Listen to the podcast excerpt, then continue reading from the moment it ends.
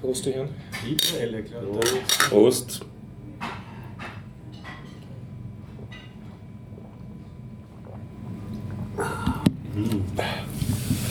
Und willkommen beim Biertaucher Podcast 268. Das, ja, genau. Das Wir schreiben den, also ja, Am die- 9. diese zweite- August. 2016.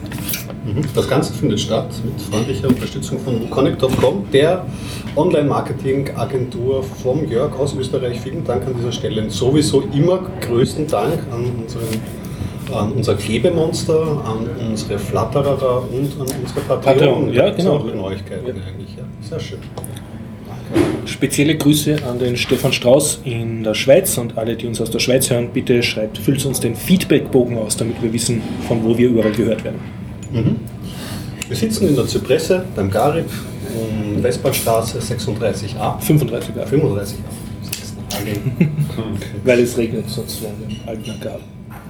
Heute sind dabei Der Gregor. Der Stefan. der Horst. Harald. Fertig. Fertig, ja. Kommen wir zum Teaser, ne?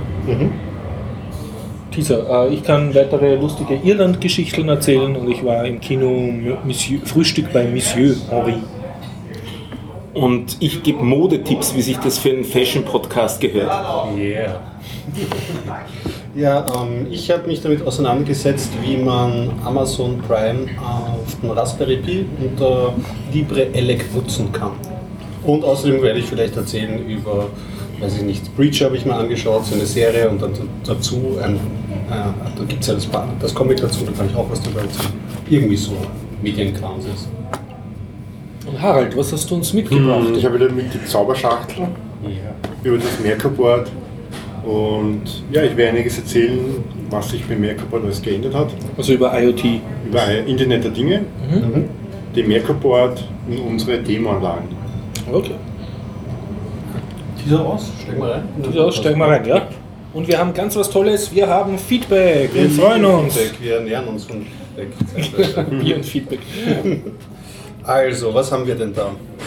Soll ich die, die Punkte, Sachen auch vorlesen? Na, nur kurz, ob es ein anonymer Hörer ist oder so und dann, äh, was er gut findet. Das ist ganz unten, da scroll ich Also, nicht. ja. Dass er irgendwie, oder ich muss ja eigentlich zuerst unten nachschauen. ja. weil da Will er das überhaupt, dass das verlesen wird? Ja, mit Namensnennung. Also er dann müssen wir die. Namensnennung auch zusammenbringen.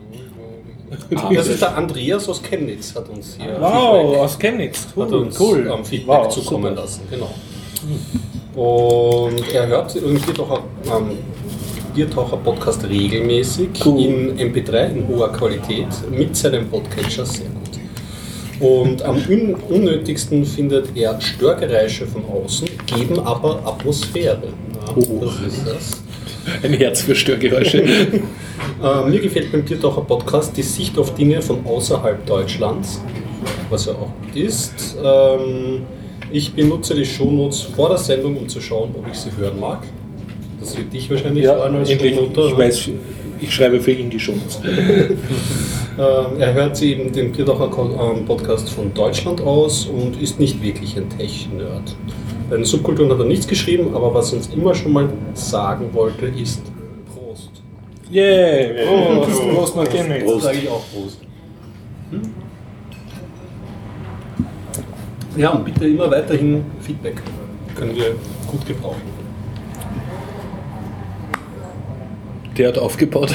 Können wir gleich zu den Tech-Themas losgehen, ne? Harald, fangen wir mit dir an.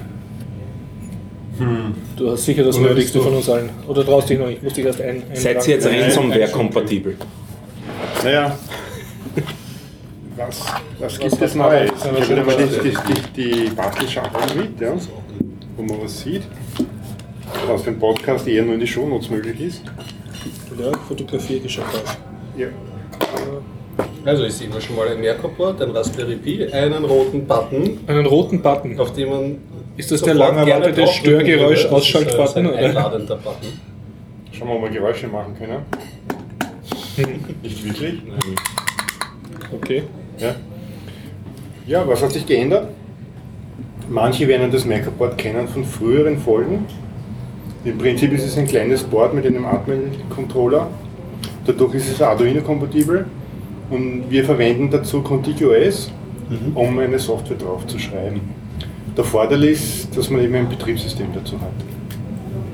Dann gibt es den Raspberry 3 seit längerer Zeit, glaube ich schon. Und der ist jetzt da in einem Fashion-Plastikgehäuse. Da sieht man jetzt einen in einem Plastikgehäuse. Und da kann man das Merkur-Board auch draufstecken, Ah. eine Software also- draufspielen und dann ist eine Netzwerkkarte. Und das Gehäuse ist so, dass es schon den Raspberry 3 und Merkur-Board äh, beides schön Ja, beschützt. das ist halt ein Raspberry-Gehäuse möglich ist. cool, ja? Dann gibt es auch Raspberry 3 Gehäuse für Hutschiene-Montage. Was heißt das? Äh, Hutschiene? Hutschiene-Montage, das ist äh, in der Installationstechnik. Ja. Da gibt es eine Metallschiene, die schraubst du an die Wand. Und dann nimmst du das Gehäuse und klickst das ein. Okay, Ah, dann hast du einen Raspberry an der Wand. ein Raspberry an der Wand. Und da kann man auch eine Sicherung einklicken. Mhm. Also im Sicherungskasten sind solche Hutschienen. Ja, ja. Und dadurch kann man die Geräte raus und reinklicken. Mhm. Muss nicht anschrauben. Ne? Mhm. Dann habe ich hier einen, ein Merkerboard mit, mit Groovstecker, die hat der Horst fotografiert. Einen Button dranhängen, Ah, den kann man klicken. den kann man klicken. Okay. Ja. Und wir waren ja auf der Makersfair in Mhm. Wien. Und zwei Stände neben uns war der Nico Mhm. mit seinem Stand und hat dort oben Trigger präsentiert. Open Trigger hat er eingereicht bei der NetID als Projekt. Und gemeint, ja, ist eine coole Idee, wenn man jemand über was triggern will, dann drückt er drauf auf einen großen Button und dann kann man damit irgendwas sagen. Der Button kann irgendwas mitteilen. Nämlich nicht der Button teilt was mit, sondern das Event teilt was mit. Okay. Das kann sein, noch ein Bier, Klick, ja, dann kommt der Kellner. Oder es kann sein, ich bin jetzt abwesend zu Hause und mein Haus geht schlafen. Das kann Also du kannst die Events selber programmieren, für die der Partner naja, zuständig für ist. was du den Button dann einsetzt, ist deine Sache. Mhm. Die Idee dahinter ist von Nico gewesen, äh, triggere dein Leben. Ja? Mhm. Mach wo einen Button hin, mir, ist- mir gefällt es hier, klick. Ja? Oder mir ist es zu heiß. Ähm, das heißt aber nicht, dass, dass ein, Button, ein Button ganz viele verschiedene Sachen Mhm. triggert, sondern ein, eine Ja, ja, ja. Situation triggert. Ne? Da hat er eben Versuche mit Bluetooth gemacht und äh, hat auch einen Bluetooth-Button ausgebracht. Hat dann natürlich unseren Stand auch gesehen und möchte natürlich auch IP-Buttons haben, Mhm. über IP kommunizieren. Jeder, der das Merkur-Board kennt, weiß, das ist ein kleiner Mikrocontroller. Da rennt ContiGOS drauf, wie gesagt. Und ContiGOS ist ein Bet- Betriebssystem fürs Internet, Internet der Dinge, spricht IP und hat schon ganz viele Apps drinnen, die man dazu installieren kann. Und das sind hauptsächlich Services. Also man kann sagen, ich möchte auf dem kleinen Board einen HTTP-Server haben. Ich möchte haben Core-Protokoll-Server, Client. Ich möchte haben MQTT. Ich möchte haben, dass er twittern kann, er e-mailen kann oder was auch immer können soll. Ja? Ich kann beliebig viele Apps dazu kompilieren, bis der Speicher voll ist. Wie viele Apps passen da so drauf auf einem Merkur-Board? Das kommt man sicherlich auf die Apps drauf an, aber so. Es kommt auf die Apps drauf an, aber wir haben hier jetzt, äh, wir bauen jetzt nur mit Merkur-Boards mit 256 Kilobyte Flash. Die früheren hatten 128. Und ein Contigo OS mit diesem Trigger-Button, der Coop spricht, also das Coop-Protokoll spricht, ähm, das ist so RESTful Services über UDP, braucht dann insgesamt ungefähr 60 Kilobyte. Okay. Also das ist das ist schon komplett, das Betriebssystem plus der App. faszinierend. Eine App braucht ein paar Kilobyte. Also man kriegt sicher 10 Apps drauf. An sich. Faszinierend. Wahrscheinlich viel, viel mehr, aber äh, ich, ich spiele meistens ein, zwei Apps drauf und fertig. Und in was programmiert man diese Apps? Diese Apps sind fertige Server, die sind in C programmiert oder in C++. Die bindest du ein und tust ihre Callback-Routinen befüllen. Das heißt zum Beispiel, du hast jetzt einen RESTful-Server installiert, der Coop spricht, dann tut der mal nichts, ne, außer das Board öffnen. Und sagt zu jeder Anfrage, kenne ich nicht. Falscher Request-Anfrage. Ne? Jetzt kannst du durch ein Makro definieren eine C-Routine, die benennst du, zum Beispiel Leuchtdiode, ja, die heißen Leuchtdiode. Ähm, dazu gibt es dann Callback-Routinen, Get, Post, Put, Delete, die man da einträgt und befüllt diese Routine.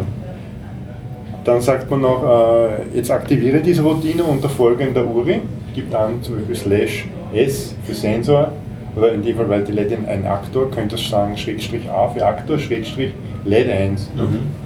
Und wenn du die LED jetzt auf und abdrehen willst, äh, dann sendet einer von außen die Anfrage hin, bitte dreh die LED an und dann kommt, kommst du in die Callback-Routine, die definiert ist, die, die IP-Adresse Schrägstrich äh, A für Aktor, Schrägstrich LED 1.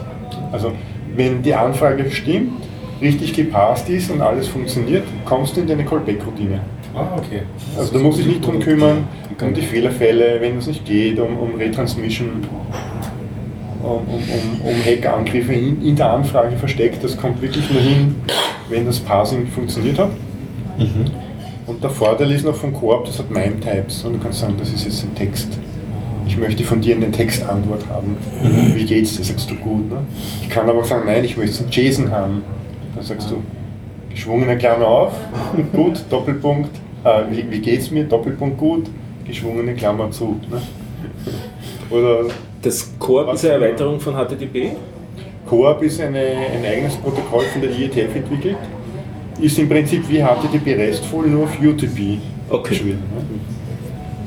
Ne? Und durch, durch, es kann halt mehrere, mehr, mehrere Sachen, äh, es gibt eine Ressource, die muss in jeder Coop-Knoten haben. Das heißt Well non Core, das heißt auf Deutsch, was kannst du? Und dann kriegst du eine Liste in so einem XML-Format über alle Ressourcen, die du abfragen kannst, mit Eigenschaften dazu. Das heißt, wenn ich dich nicht kenne, kann ich sagen, was kannst du? Dann sagst du mir, ich kann schwimmen, Radfahren, hüpfen, stehen. Ja. Also das sind deine Ressourcen sozusagen. Und deswegen kann ich jetzt als jemanden, der den Manual nicht gelesen hat und vorher nichts gewusst hat, durch Abfragen einen Ressourcenbaum bekommen und mit Coop dann auch reden. Ah, okay. Und weiß auch, welche Dinge zu interpretieren habe. Ne? Ja, praktisch. Und Und Frage gleich weiter, gibt es auch in der Authentifizierung da? Sprich, kann ich unterbinden, dass du was tust, was ich nicht will? du redest über Security Ja. Authentifizierung. Dadurch, dass es mit IPv6 redet und IP ist, kannst du die Authentifizierung und Security verwenden, die es halt bei IP gibt. Ne? Okay. Du kannst sagen MAC-Layer-Verschlüsselung, das ist die einfachste Methode. Dann wird eine Punkt-zu-Punkt-Verschlüsselung vorgenommen, ne? also MAC-Layer. Ne? Also, jemand, der das ISO-Modell kennt oder die meisten FreeSense eh kennen, besteht eben aus sieben Schichten. Die unterste Schicht ist Physical Layer, das heißt, wie bekomme ich überhaupt ein Bit rüber? Mit Energie in dem Fall. Ne? Ohne Energie geht nichts. Bei einer Leitung wäre es eben, indem ich Strom durchschicke, mit einer Spannung. Bei Funk wäre es eben eine Funkwelle, dazu brauche ich auch Energie. Eine Funkwelle kann man sich so vorstellen wie Licht, nur ist die Wellenlänge so kurz, dass es nicht sicher. Das ist ungefähr die Erklärung. Der Layer 2 beschreibt schon nicht mehr, wie bekomme ich ein Bit, Bit drüber, sondern wie bekomme ich ein Backerl rüber. Also gibt es eine Backerl-Synchronisation, eine Backerl-Nummerierung und dann gibt es einen Backerl-Inhalt. Das heißt, Mac Layer Verschlüsselung 2 ist ein Mechanismus, wo ich dieses Grundbackerl verschlüssel. Aber Backerl kann er ja immer noch weiter schupfen. Ne? Also zum Gregor und der Gregor kannst du zum Horst senden. Weil ich möchte mit Horst reden. Ne? Das geht aber nur mit Gregor. Wenn ich es nicht weghaue, die Das Backe. Problem an der Mac Layer Verschlüsselung ist jetzt, ich schufte das Backerl zu, du musst es auspacken, einpacken, weiterschicken. Du könntest dir mit Horst einen anderen Key haben. Ah, okay, ja. Das Problem ist aber, du kennst jetzt mein Geheimnis. Ja, das darf nicht sein, das kann ich nicht töten. verschlüsselt Ne? ja. Oder im Prinzip ist es so, dass dann, wenn du einen Knoten hackst, der in der Mitte liegt, könntest du mithören. Okay, wenn in der Mitte Ja, wenn in dem, wenn in dem Mittel, ja. Das ist nämlich den Bankomatkarten ja einmal zum Verhängnis geworden. Ne? Wir haben auch so eine, jetzt in den oberen Layer sowas gehabt, da ging es zu Knotenpunkte. Die Knotenpunkte haben alles entschlüsselt von allen Bankomaten, wieder verschlüsselt und weiter gesendet. Und dann haben die Hacker diese Knotenpunkte damals angegriffen und sind an alle, an alle Daten gekommen. Ne? Das ist zwar hier ein bisschen was anderes, aber das ist so ähnlich. Also wenn man den einen Knoten hackt, der in der Mitte beteiligt ist, könnte man mitlesen. Okay. Das ist aber die einfachste Methode. ne? Die nächste Methode, wenn man verschlüsseln möchte, wäre RIPv6 Security. Das kennen eh wahrscheinlich die meisten. Das geht dann über Pre-Shared Keys oder Zertifikate, ein Zertifikatsserver. Das geht halt mit den Merkle-Boards genauso. Da muss halt wo ein Linux-Server mit Strongs-Run haben.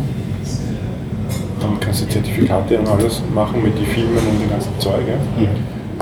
Äh, Natürlich ist da nur 8-Bit-Mikrocontroller drauf, das heißt, beim, wenn der Session Key oder überhaupt der Grundkey durch die Zertifikate getauscht wird, was am aufwendigsten ist, dauert das 7 Sekunden.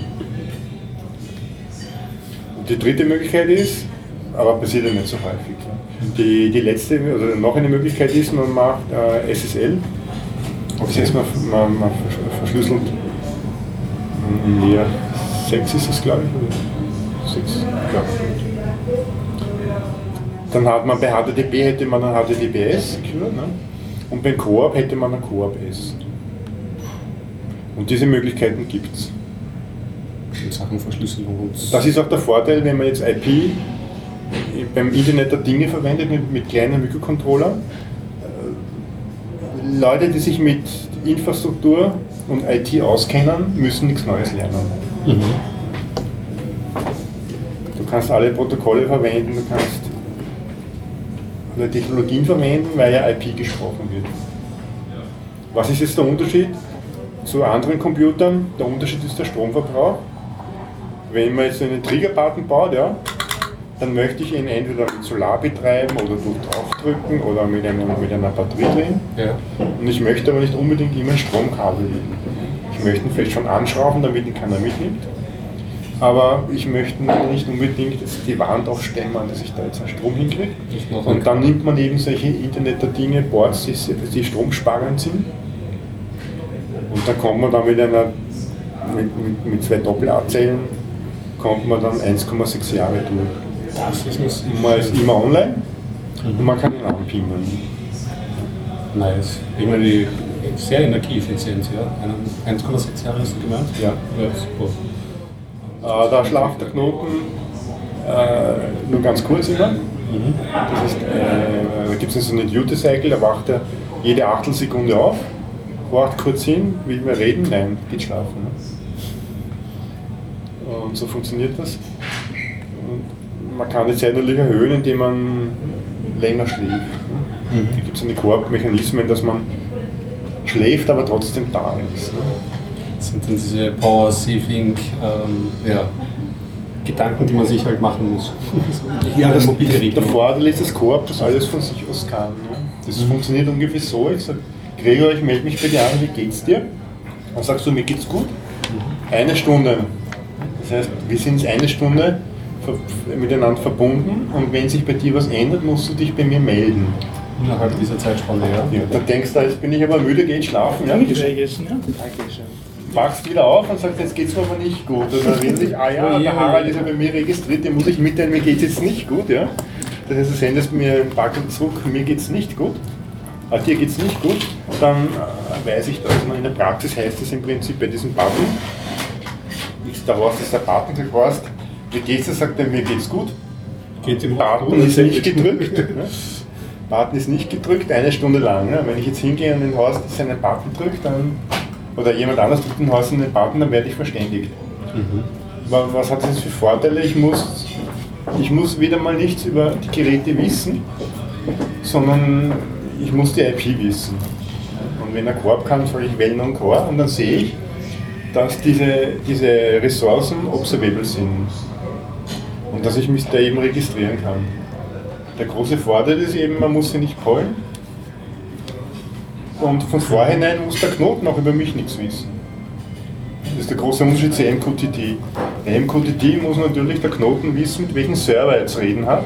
Okay. Weil beim MQTT ist es umgekehrt, da muss, äh, da muss der Knoten seine Daten zu einem Server schicken. Das ist so wie ein Trichtersystem. Ja? Das ist eher dazu gedacht, viele Daten zu sammeln. Und Koop ist eher gedacht, man unterhält sich untereinander. Ja, das war jetzt ziemlich viel für den Anfang, aber so ist es. Hast du so einen Button bei dir schon zu Hause im Einsatz? Ja, ich habe mehrere Dinge bei mir zu Hause im Einsatz. Einen Button nicht, kommt aber noch. Kinder zum Frühstück Button? Ja. Aber zu Hause ähm, überwache ich in den Räumen Temperatur und Luftfeuchte. Mhm. Ähm, das, da war ich dann erstaunt, habe ich schon mal berichtet im Podcast, wie viel man über Luftfeuchtigkeit über die Menschen erfährt. Ist auch Sensor ist, ob Leute da sind, ne? Ja, du siehst sofort, wie viele Leute sind im Raum, wann wird der Kaffee kocht, wann geht wer baden, wann wird gekocht, wann wird gelüftet. Die Temperatur sagt gar nicht so viel aus, sondern die Luftfeuchte sagt ex- extrem viel aus, weil durch Temperatur und eben Lüften, und Temperaturänderungen äh, unter- unterscheidet sich dann die Luftfeuchtigkeit extrem. Ja. Und wir Menschen sind ja Wasserwesen, ne? also wir bestehen ja fast nur aus Wasser. Also wenn man Menschen verbrennt, bleibt nicht mehr viel übrig. Ja. Also das Wasser entzieht ist ja ziemlich leicht in Frühe. Ne? Also ich weiß nicht wie viel, aber ich glaube, nicht schlagen 80 Prozent sind wir sicher das Wasser. Ja? Das bedeutet aber auch, wenn du in einen Raum gehst, verdunstest du sehr viel. Das darf man gar nicht unterschätzen. Okay, also du kannst einen Schweißanfall von jemandem auch detektieren. Das editierst du auch, ja. witzig. Und da ist mir erst bewusst geworden, indem ich meine Daten mitlog und natürlich zu Hause bei mir speichere mit einem, äh, mit einem kleinen Rechner. Ich verwende daheim keinen Raspberry Pi, sondern einen Banana Pi, Ah, ja. damit die stabiler sind.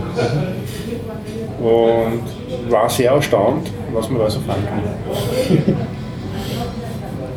Ja, und ich erzähle später dann mehr über die Demoanlagen, wo wir das Ganze verwenden, warum wir es verwenden und wie wir darauf kommen sind, eine Demoanlage zu bauen.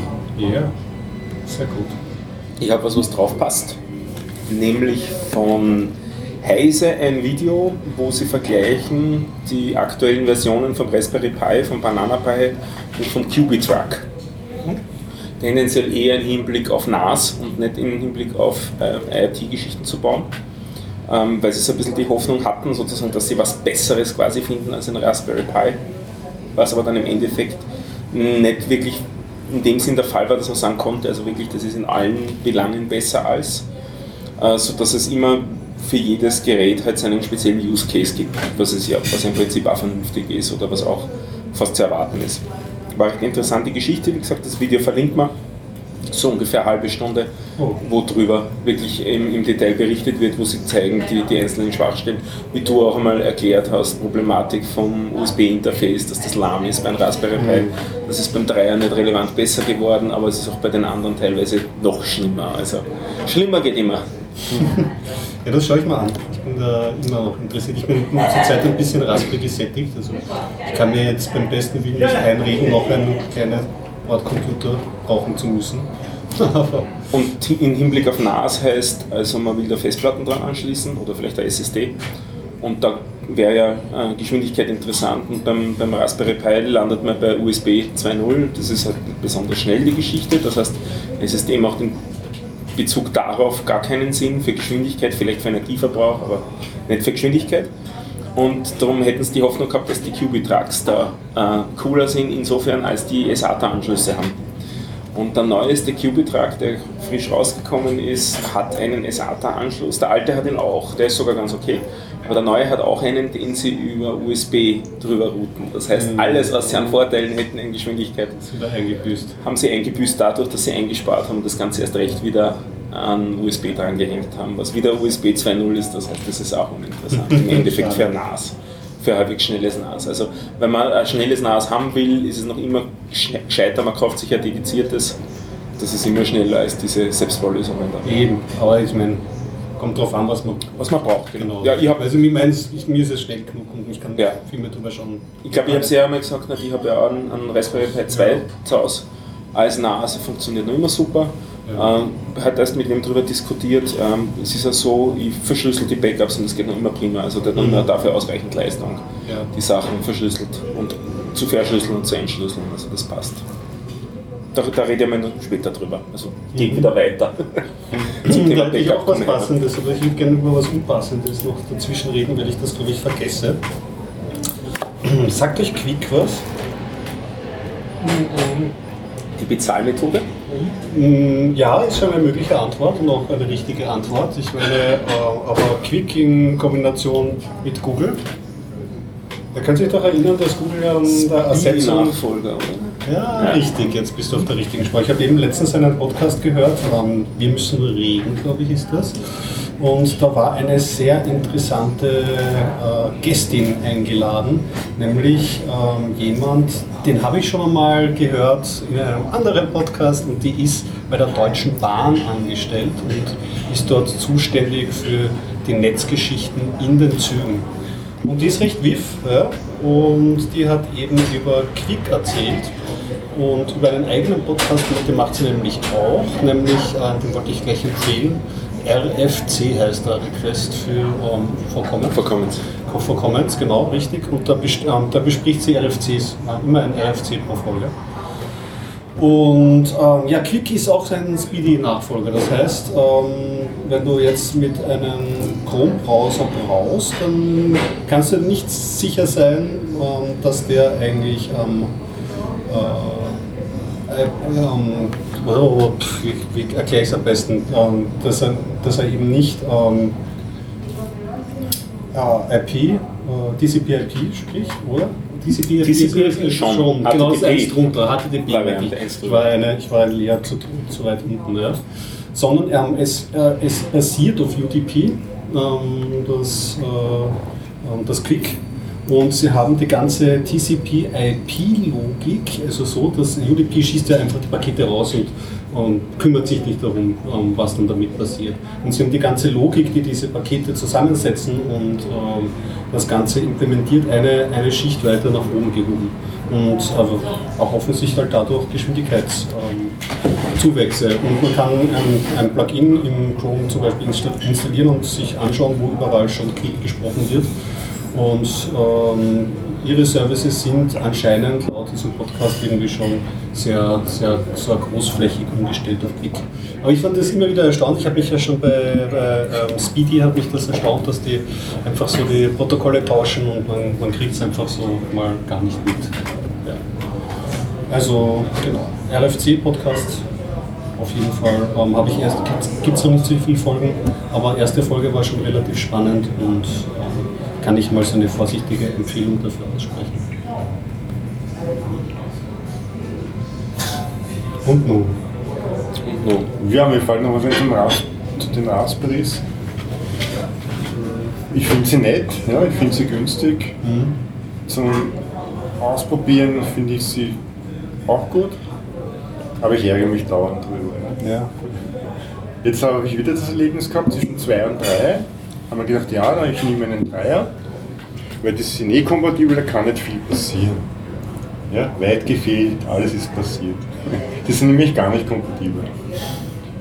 Nämlich, was, was natürlich schon kompatibel ist, es hat einen Ethernet-Anschluss, ja, es hat USB-Anschlüsse, es geht in eine SD-Karte rein, ja, das geht noch immer, weil das ist ja genormt. Was aber nicht gleich ist, ist dieser diese doppelreihige Stecker, wo man eben Prints draufsteckt. Mhm. So Printplatten. Auch das Merkobot steckt man da drauf. Und dann kam, die, dann kam die große Überraschung, sie haben es komplett geändert, nämlich welcher Pin was kann. Okay. Weil sie die Serie, die auf diesen Pins war, haben sie fürs Bluetooth braucht. Mhm. Das heißt, auf den zwei Pins, die wir benötigen, gibt es jetzt keine Serie mehr, keine echte. Nämlich wenn es ein Start ist, eigentlich gar keine mehr. Dadurch sind ganz, ganz viele Shields eigentlich broken. Ja. Und erst im letzten Jesse-Update, nicht im letzten, ich glaube im vorletzten, war dann die Möglichkeit, dass man eine Serielle auf den Pins wieder aufdrehen kann. Da gibt es dann so ein Config-File und du sagst, äh, dieses, ich möchte dort eine Serielle haben. Dann hast du die Serielle, aber eine im, im, im Kernel Space Soft Serielle. Das heißt, du kannst nur niedrige Bautraten fahren, was in dem Fall ausreichend ist. Und was jetzt erschwerend hinzukommt, heißt jetzt auch anders Serielle. Okay. Und was verwirrend war, die Serielle, wie sie früher war, gibt es noch immer, der ist ACM0, so wie früher auch. Und ist nicht auf die zwei Pins drauf, sondern ein Bluetooth-Chip. Mhm. Das heißt, wenn du dich dir nicht einliest vorher, denkst du, geht eh, aber warum geht es nicht? Naja, weil die Serie dann immer die Serie ist. Ne? Wenn du dann die, die zweite Serie aktivierst, heißt sie dann TTYS0. Kann man alles nachlesen, wie das geht, aber ist wieder mal nicht kompatibel. Das war das Erste, was mich geärgert hat.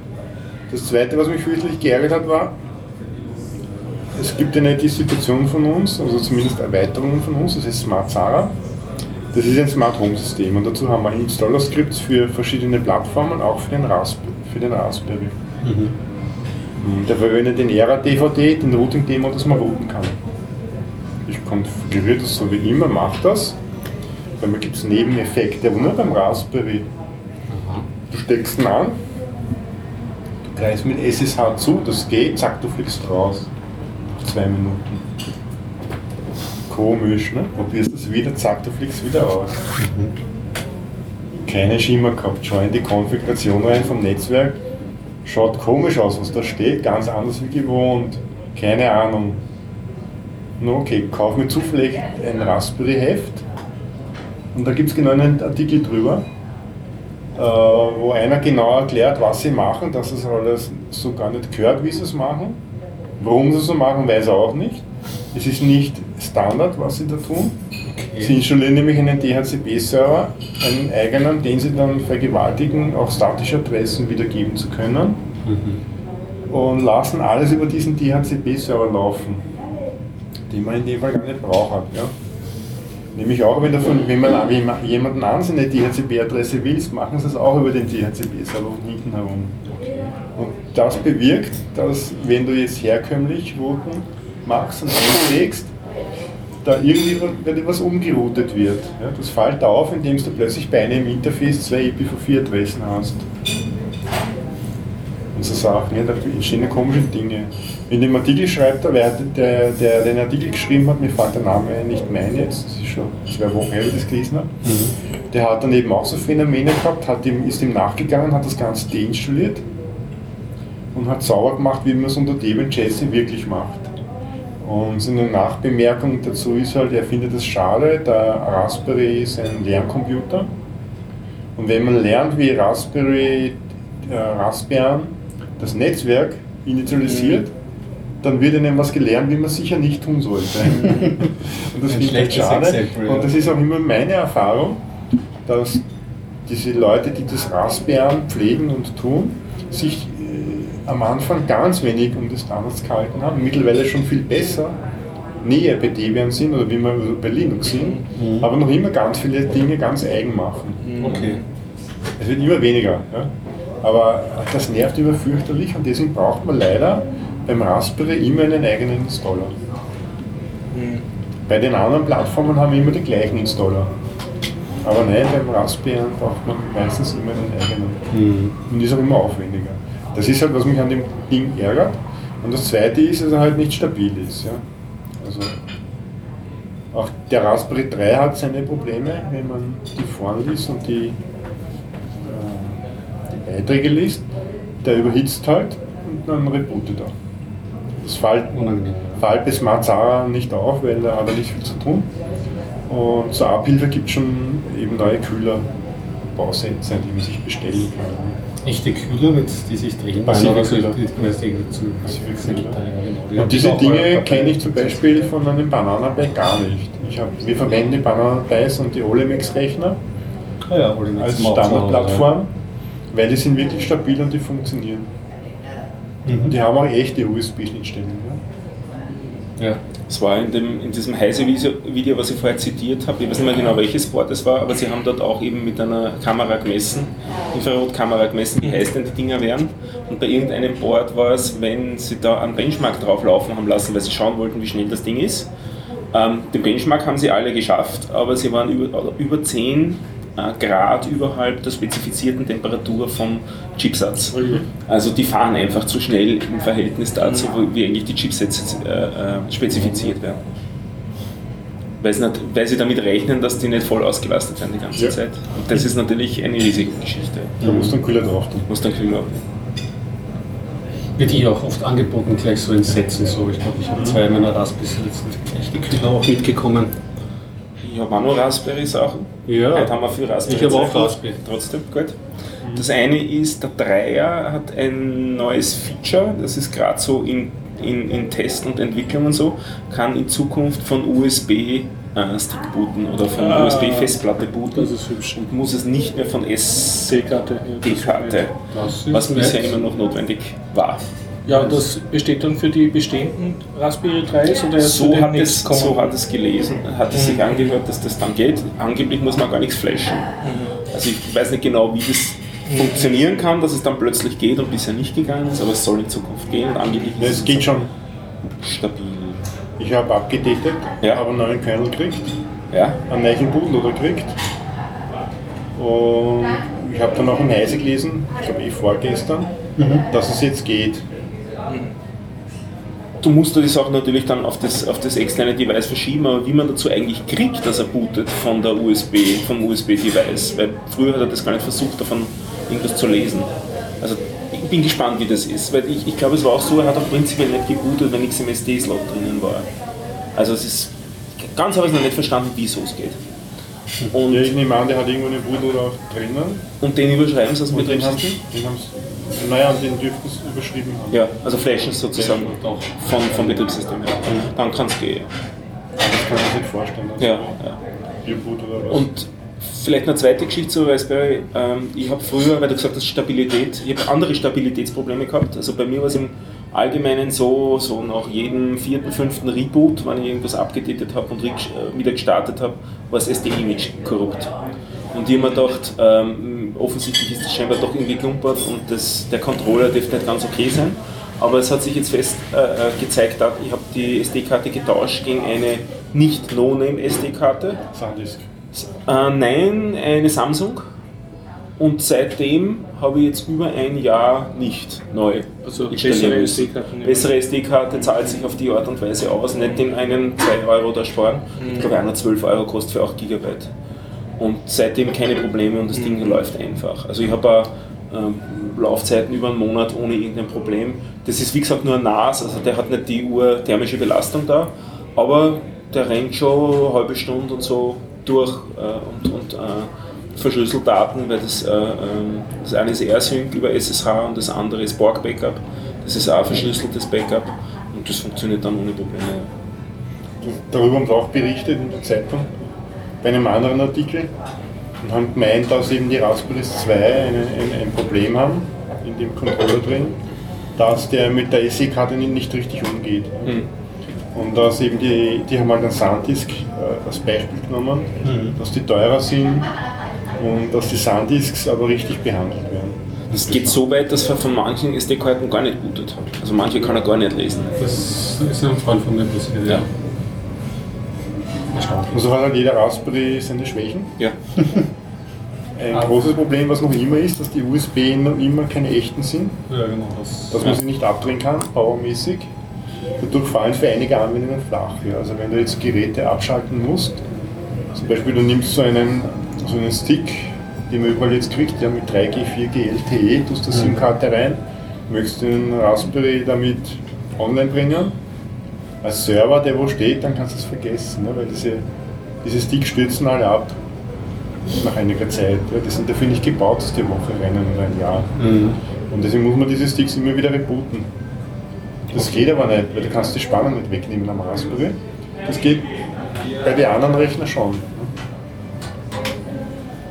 Kannst du das Board dezidiert abschalten, dann ist auch die Spannung weg. Das geht beim Raspberry nicht. das dann Und wenn natürlich. du beim Raspberry Shutdown sagst, dann fahr er nicht runter. Der fährt runter, aber, fahr, aber schaltet sie nicht aus. Das tun die anderen Rechner schon. Mhm, also da ist doch Das sind halt die. Unterschiede. Es ist halt ein Rechner auch, man muss halt sagen, die Zielgruppe für den Raspberry ist echt für Experimente. Aber das Produkt kann ich davor nur warnen. Ja. Das ist nicht, nicht deutlich. Mhm, für den Dauereinsatz. Außer für, man benutzt es so wie ich, oder ich bin zuerst am Ausprobieren, aber ich habe einen Beamer zu Hause. Da bestehen dann, beginnen die Begehrlichkeiten, man würde doch gerne bequem schauen. Und ich habe LibreELEC jetzt ausprobiert. Was ist das? Libre? LibreELEC, das ist Okay. ein ganz schlankes Betriebssystem für den Raspberry Pi, das eigentlich nichts anderes macht, außer Kodi hochzufahren. Und Kodi ist wiederum das ehemalige XBMC, Xbox Media Center, und ist einfach, es kommt dann einfach eine ähm, Mediencenter-Oberfläche. Es versucht deine Filme zu sortieren, zu benamsen, deine Musiklibrary. Du kannst es mit diversen Apps vom Smartphone aus steuern. Es gibt Fernbedienungen dafür, also da, da kommt einiges, einiges mit. Und eine Begehrlichkeit, die ich noch besonders hatte dabei, ist nämlich ähm, Amazon Prime drauf laufen zu lassen. Das geht schon? Oder? es geht schon, allerdings ist es noch eine Anleitung und bei LibreELEC ist es so, dass, es, ähm, dass man dafür sich einen, eine Alpha-Version runterladen muss und auf diese Alpha-Version noch ein Testbild, ein noch aktuelleres ähm, Update drüber fahren muss. Das heißt, wenn man das glaube ich, out of the aber, box. aber ja, nein, nicht sehr out out of the box, aber auch nicht sehr schmerzhaft, weil du schiebst einmal das Image auf die SD-Karte, dann schiebst du dieses Update-Paket ähm, auch in einen bestimmten Ordner auf die SD-Karte und ähm, zuerst bootest du ihn mal hoch, äh, schaltest vielleicht noch den SSH-Zugang frei und dann ähm, installiert sich dieses Update und dann bist du schon auf dieser Version. Allerdings, äh, das war noch nicht der ganze Schritt. Okay, es ist, man muss sagen, das wird sich besser mit der Zeit. Die sind ja auch bei LibreElic noch relativ frisch. Und die haben jetzt eben eine neue ähm, Videoplayer-Methode eingebaut, nennt sich Input Stream. Und mittels derer ähm, ist es möglich, ähm, dass du jetzt ähm, Medieninhalte von Amazon und Netflix und so abspielst. Fehler. Also nicht nur mit dem Input Stream, was du noch brauchst, da kommt ähm, Chrome OS und Chrome ähm, zur Hilfe, gibt es die LibWine Library. Und, und die musst du dir auch noch, also deswegen habe ich auch vorher gemeint, den SSH-Zugang zu freischalten, weil die musst du dann noch manuell installieren, das sind auch zwei Befehle. Ja. Das Ganze ist jetzt out of the box, hast du schon recht, ist es nicht. Ich glaube, es wird sehr viel gemütlicher, wenn mal der Input-Stream zumindest einmal ähm, integriert ist. Und das wird kommen, wenn sie die LibElec, ich glaube Version 8 ist es dann, und die steht, glaube ich, also laut, wenn man ihren Blog glauben darf, auch kurz vor der Haustüre. Aber Songs mit dem ganzen, das ist ja ein XBMC, hast du gesagt, ein XBMC vor. Ja, das gibt es ja. nicht. Nein, nein, es ist kein, es ist ein OpenElec vor. OpenELEC Fork, ja. Ja. Und Bist du mit dem zufrieden für deine Sofa Surf? Es ist so äh, höchst professionell. Ist das, es gibt also, wahnsinnig, es gibt eine ist das alles, was man vom Sofa aus haben will? Ist da Ja, drin? mehr noch. Es Mehr gibt noch. sehr viele, sehr viele lebendige Add-ons, auch Ja. Linien, ORF, Ah, okay. und diese ganzen Geschichten. Also, Cool. Man kann, also für mich eigentlich viel zu viel. Hast du die Fernbedienung zum Laufen gebracht? ja, und das auch ohne, ohne Konten. Der Das ist poppt- immer- poppt dann einfach drauf und ähm, findet das Gerät, die liebe Elec im Netzwerk. Meinst du, meinst du die Fernbedienung? Infrarotfernbedienung vom Fernseher. Nein, das ist, ich habe gar keinen Fernseher, ich habe einen Beamer. Deswegen. Ach so. Ja, aber der hat ja auch eine Fernbedienung. Ja, aber das ist ja nur so eine, das, das, das haben wir uns gestern Und- witzigerweise was sie ausprobiert. nicht. Ja, ja, ja, genau. Aber ich glaube, da, da ist so wenig, da sind so wenige Knöpfchen drauf, dass. Äh, Wenn es der Fadenkreuz drauf also wenn du ein, ein, ein Steuerkreuz drauf hast mit rauf, runter, links, rechts, dann hast du eine gute Chance, dass es funktioniert. Ja. Also es ist Ja. verblüffend, wie viele Fernseher-Fernbedienungen mit diesem OpenELEC übers, übers, aber es ist, er hängt über HDMI dran. ja, also dieser Weil Kanal wird er gehen. Genau, dieser HDMI-Kanal- äh, HDMI-Kabel wird dann verwendet quasi als Steuersignal für die Fernbedienung. Und das ist kannst du sehr cool. eine andere Fernbedienung dranhängen. Ja, ich weiß nicht. Ja. Also zurzeit mache ich das über, über Smartphone und das letzte, das man noch nicht erwähnen muss, noch ein, ein eigenes Repository installieren, wo dieses Amazon äh, Add-on angeboten wird, angeboten wird. Was angenehm ist an dem Ding, an diesem Add-on, ich meine, das ist auch frühe Entwicklungsphase, ich glaube so wirklich zum drin schmökern und so macht es jetzt wenig Spaß, weil es noch relativ langsam läuft. Hast du schon irgendwelche Actionfilme dir angeschaut, in dem Sinn mit schnelle äh, Bewegungsabläufe? Im Amazon nicht. Ansonsten habe ich mir jetzt einfach, ich meine, da kommen auch schnelle, eine Star Trek habe ich mir halt angeschaut. Mir kommt vor, dass es teilweise ein bisschen schlägt schon. Das Wirklich? Noch, ja. Ja, na, ist mir jetzt mal nicht aufgefallen, aber vielleicht steht es an anderen Stellen, keine Ahnung. Das hat schon, das hat schon gut hingehaut irgendwie. Und was, ange, also was das Add-on ganz angenehm macht von Amazon Prime ist, ähm, bei Default zeigt es dir nur wirklich die Sachen an, die ähm, auch in, beinhaltet sind in Amazon Prime. Es ist nämlich so, wenn du die Tablet ähm, Amazon Prime ähm, App verwendest, dann versuchen sie dir ja trotzdem nur so einen, den Kauf irgendwie nahezulegen. Also hier kannst du die ersten zwei Staffeln und für die dritte zahlst du aber irgendwie was oder dieser Film könnte dich ja auch interessieren. Oder, also, und das ähm, räumt damit so ein bisschen auf und macht das eigentlich ein bisschen angenehmer. weil du schon auch ein Gefühl bekommst. Also ich glaube, ich würde jetzt sagen, es ist keine ideale Lösung. Ich schaue mir doch lieber am Tablet an, als so einen Film ich schaue und dann starte ich es halt übers, über dieses Add-on. Aber man gebe dem Ganzen ein bisschen Zeit und wenn, weil man weiß halt nie, ob Amazon nicht irgendwie trotzdem noch gastiger wird und das Ja. irgendwie dann versucht abzudrehen. Aber dadurch, dass es eben ein äh, Plugin ist, eine Erweiterung ist von Chrome und Chrome OS, wirkt mir das für eine ganz vernünftige, nicht so hackerische Lösung. Ja. Cool. So viel dazu. Mal schauen, dass es weiter bewährt. Das Reading Center.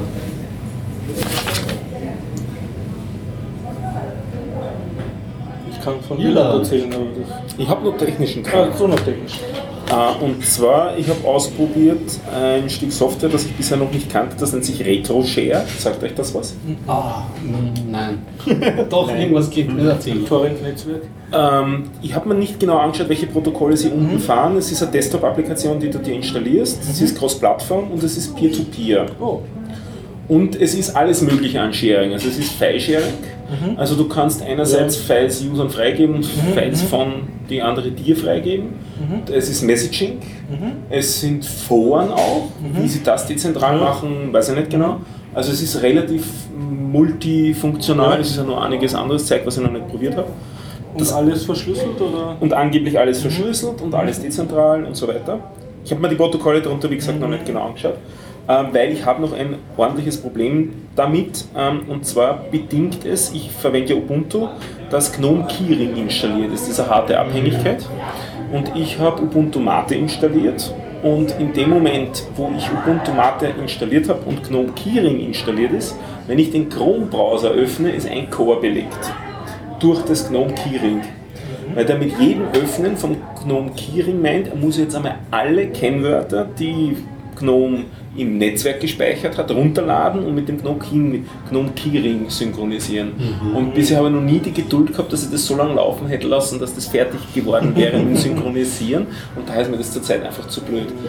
Manche Leute behaupten, es liegt nur an der Menge von den Schlüsseln. Manche sagen, es würde reichen, automatische Anmeldung abzudrehen. Das ist bei mir nicht der Fall. Was wirklich der Grund dahinter ist, weiß ich nicht. Und dieses, diese GNOME Keyring, GNOME Keyring, diese harte Abhängigkeit, diese Problematik habe ich überall. Also zurzeit ist das RetroShare damit auch nicht für mich verwendbar, weil ein Core eigentlich de facto immer belegt ist. Also, Da bin ich noch nicht rumgekommen. Aber an und für sich schaut es interessant aus. User Interface ist auch manierlich und so. Und ähm, ja, man, man zeigt am Anfang eben ähm, Zufall, indem man mit der Maus herumfährt, nicht? damit man Ah, einen Schlüssel sich erzeugen kann und so weiter. Also es wirkt alles, ist auch sehr, sehr benutzerfreundlich an und für sich. Retro-Share. Da kann ich auch was erzählen über Retro. Ich bin von Kärnten mit dem Zug wieder mal nach Wien gefahren. Da war dann ein Massen, massiges Gewitter vor uns. Ein großes bitte. Und wir stehen im Kindberg, wo wir normal nie stehen. Und stehen und stehen und stehen. Dann kommt die Durchsage, ja, wegen einer technischen Störung haben wir 10 Minuten Aufenthalt. 20 Minuten, 30 Minuten. Naja, durch einen Blitzschla Blitzschlag, die Signalanlage, müssen wir den Korridorbetrieb aufnehmen und müssen immer auf Freigabe des Zuges warten. Das heißt auf Deutsch, in jedem Bahnhof, nämlich dann wirklich in jedem Bahnhof ist einer gestanden, mit, wahrscheinlich mit Handy oder mit ÖBB. Mit Token die an den Ja. Transmittern, ja, genau, was sie da verwenden. Und jeder Zug durfte nur von einem Bahnhof zum nächsten fahren. Dort hat ein Mensch geschaut, ja, der Zug ist jetzt wirklich hier, hat das durchgegeben. Und so wurde jeder Zug, der auf der Strecke war, nur von einem Bahnhof zum nächsten geleitet. Damit meine ich aber jeden Bahnhof. Ja. Also von einem Bahnhof, wo nur ein Haus steht, war auch ein Bahnhof. Ja. Das sieht man alle nicht, die Bahnhöfe, weil man normalerweise damit 180 durch die Gegend fährt. Und so hat sich die Schrittgeschwindigkeit bewahrheitet des Zuges. Ja. Also man wurde nur Schritt für Schritt einen, zu jedem Bahnhof geleitet, äh, was dann über eineinhalb Stunden Zeit gekostet hat. Der aber nach dem Semmering wieder was aufgeholt hat und in Wien hatten wir dann 59 Minuten Verspätung. War aber interessant zu schauen. Es war zwar schon ein bisschen finster, aber man hat gesehen, dass wirklich in jeder Station einer gestanden ist, mit einem Gerät in der Hand. Man hat nicht genau gesehen, manchmal, manche haben Handys gehabt, manche haben irgendwelche Funkgeräte, ähnliche Dinge gehabt und haben da halt kommuniziert. Das heißt im Prinzip, wenn die Technik ausfällt, muss man sich was überlegen.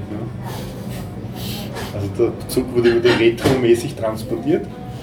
Die Leute, die schon ein bisschen älter sind, so wie ich, die kennen das noch von früher. Da war ja bei jeder Station ein Bahnhofsvorsteher? Ja, mit roten Kapperl. Der trat einen Schritt auf den Bahnsteig, hat den Zug nachgeschaut, ist wieder hineingegangen und hat äh, durchgegeben, dass der Zug durchgefahren ist. Ne? Der hat aber auch auf Klopfgeräusche äh, schauen müssen. Ja, Also ob von außen irgendwas Seltsames erkennbar ist. der hat den Zug beim Vorbeifahren sozusagen Kontrolliert. kontrolliert und abgefertigt und hat das, die Informationen weitergegeben. Ne? Da war es genauso, du musst halt in jeder Station stehen bleiben. Aber früher war das gang und gäbe, dass die Züge durch Menschen, die dort beschäftigt waren, beobachtet wurden. Ne? Also ein wahrlicher. Retro-Trip. Ein Retro-Trip. ja. Man musste wirklich zugute halten, haben wirklich alles versucht, äh, dass man weiterkommt. Was ein bisschen traurig war, es haben sich draußen zwei fürchtlich aufgeregt im Speisewagen, was das für ein Saufen ist. da hat dann ein anderer gemeint, seid froh, wenn wir ankommen. Ich meine, die, es waren ziemlich viele Muren überall, ziemlich viele Baustellen, die das reparieren. Und es ist mit dem Wetter momentan nicht so einfach. Ne? Es gibt ganz viel Regen auf ganz kleinen Gebieten. Das ist natürlich gefährlich. Das ist gefährlich, ja. Aber ich muss sagen, das war recht interessant wieder mal. Ja. Eine weitere Zuggeschichte. Aber wir hatten doch in den Themenzettel auch noch eine. Hast du nicht von hübschen Zügen irgendwo Ja, ich äh, bin in Bruck an der Mur umgestiegen und von dort Richtung Graz gefahren, also Richtung Gradwein. Okay. Und äh, ich bin in einen sage unbeschreiblich schönen Regionalzug eingestiegen, was in Wien der Schnellbahn entspricht. Und da war rote Ledersessel, kleine Tischchen zum Ausklappen. Okay. Der Zug war blitzblank und also der Waggon blitzblank und neu mit riesigen so rollstuhlgerechten Klo und, und über jeden äh, Sitz waren äh, kleine LED-Lampen, so wie in einem Flugzeug, sodass du ein Leselicht hast und Steckdosen. Dann Also- habe ich den Schaffner gefragt, bin ich da in der ersten Klasse? Und er hat herzhaft gelacht und gemeint, nein, das sind die neuen Regionalzüge. Okay, also Wirklich sehr, sehr edel, Generation. ja, sehr edel, so sehr edel. Ja. Da haben wir das letzte Mal schon drüber geredet, über die Desiros. Sind das das die, die, oder? Ah, dann bin ich in Ja. da das erste Mal. gut. Ah, die schauen wirklich gut aus. Ja, Ja. ja. Über die Folgen, ist schön. Genau. Und nun? Und nun, ich Kann was, doch gleich äh, weiter, wenn du schon bei Zügen ja. Zügen. Irland. Ich kann reden, äh, wie, wie belastend Geld ist, wenn man in Irland Wenn man's hat. Ja, wenn man es hat, ja. Also Hintergrund, äh, ich, ich war so hektisch, bevor ich nach Irland gefahren bin, dass ich, äh, ich habe zwar halbwegs meine sieben Sachen gepackt und auch das Flugzeug rechtzeitig erwischt, aber was ich dann halt draufgekommen bin, was ich nichts angebracht habe, war rechtzeitig auf die Bank zu gehen und die Bargeldeinnahmen von meinem Sommerkurs von einer Woche auch auf der Bank einzuzahlen in mein Konto. Also ich habe ein sehr fettes Portemonnaie gehabt und das mit mir geführt. Und ähm, der Derek hat mich dann in Dublin abgeholt und wir gehen so herum und ich schleppe meine sieben Sachen und Rucksack und, und alles. Und er sagt, ja du pass auf, äh, da in, in der Fußgängerzone von Dublin, da sind die ganzen Obdachlosen und die leben halt vom Taschendiebstahl. und seitdem war, war irgendwie meine gute Laune dann sehr vorbei. Und äh, wir sind dann in einer sehr billigen Jugendherberge abgestiegen und da waren halt auch so sechs Personen in einem Raum mit Stockbetten und du wachst mit anderen Leuten auf, als du einschlafst, weil da halt ständig ein Kommen und Gehen ist. Ja? Und, und ich habe ja erzählt, letzte Folge, unter den Betten waren so Drahtkäfige, wo du deinen Klumpert hast einsperren kannst, aber das war jetzt nicht so, dass da jemand, der nicht geschickt ist, da irgendwie deinen Rucksack anbohren kann und was auszufischen. Das heißt, ich habe mein Geldbörsel dann da so am Kopfpolster gehabt und umarmt. Aber ich habe mich irgendwie sehr, sehr unwohl gefühlt und, immer gedacht, ah, wenn wir das jetzt flattern, dann ah. Fürs Geld eine Geldbörse nehmen, die, die man sich mal an den Hals hängen kann. Die man dann wirklich so ein am Körper Brustbeutel trägt. Genau. du? Ja, ja, nur nachts äh, nimmt auch jemand einen Brustbeutel weg. Ja. Und ich habe mich permanent unwohl gefühlt. Auf jeden Fall, gleich ums Eck von dieser Jugendherberge war die Bank of Ireland. Und die Bank of Ireland hat so einen schmiedenden eisernen Zaun ja, gegen die. Nicht adeligen Massen ja, und, und Natives. Böbel, ne? Ja, und gegen den Pödel waren auch zwei so schöne äh, Schiffskanonen gerichtet. Also richtig so, was früher auf dem 18. Jahrhundert auf dem Schiff war, wirklich so noch mit so kleinen Lafetten unten und haben so durch das Eingangstor nach außen gezielt auf den Pöbel. Ja, da haben wir gedacht, ha, da ist mein Geld sicher gut aufgebracht. Und ich habe gedacht, ich bin stolzer EU-Bürger und es gibt jetzt keine äh, Transaktionsgebühren mehr zwischen EU-Kontos. Und ich gehe da jetzt rein und sage, bitte überweisen Sie mir diesen Klumpen Bargeld auf mein Konto in Österreich, welches ich legal besitze. Ja.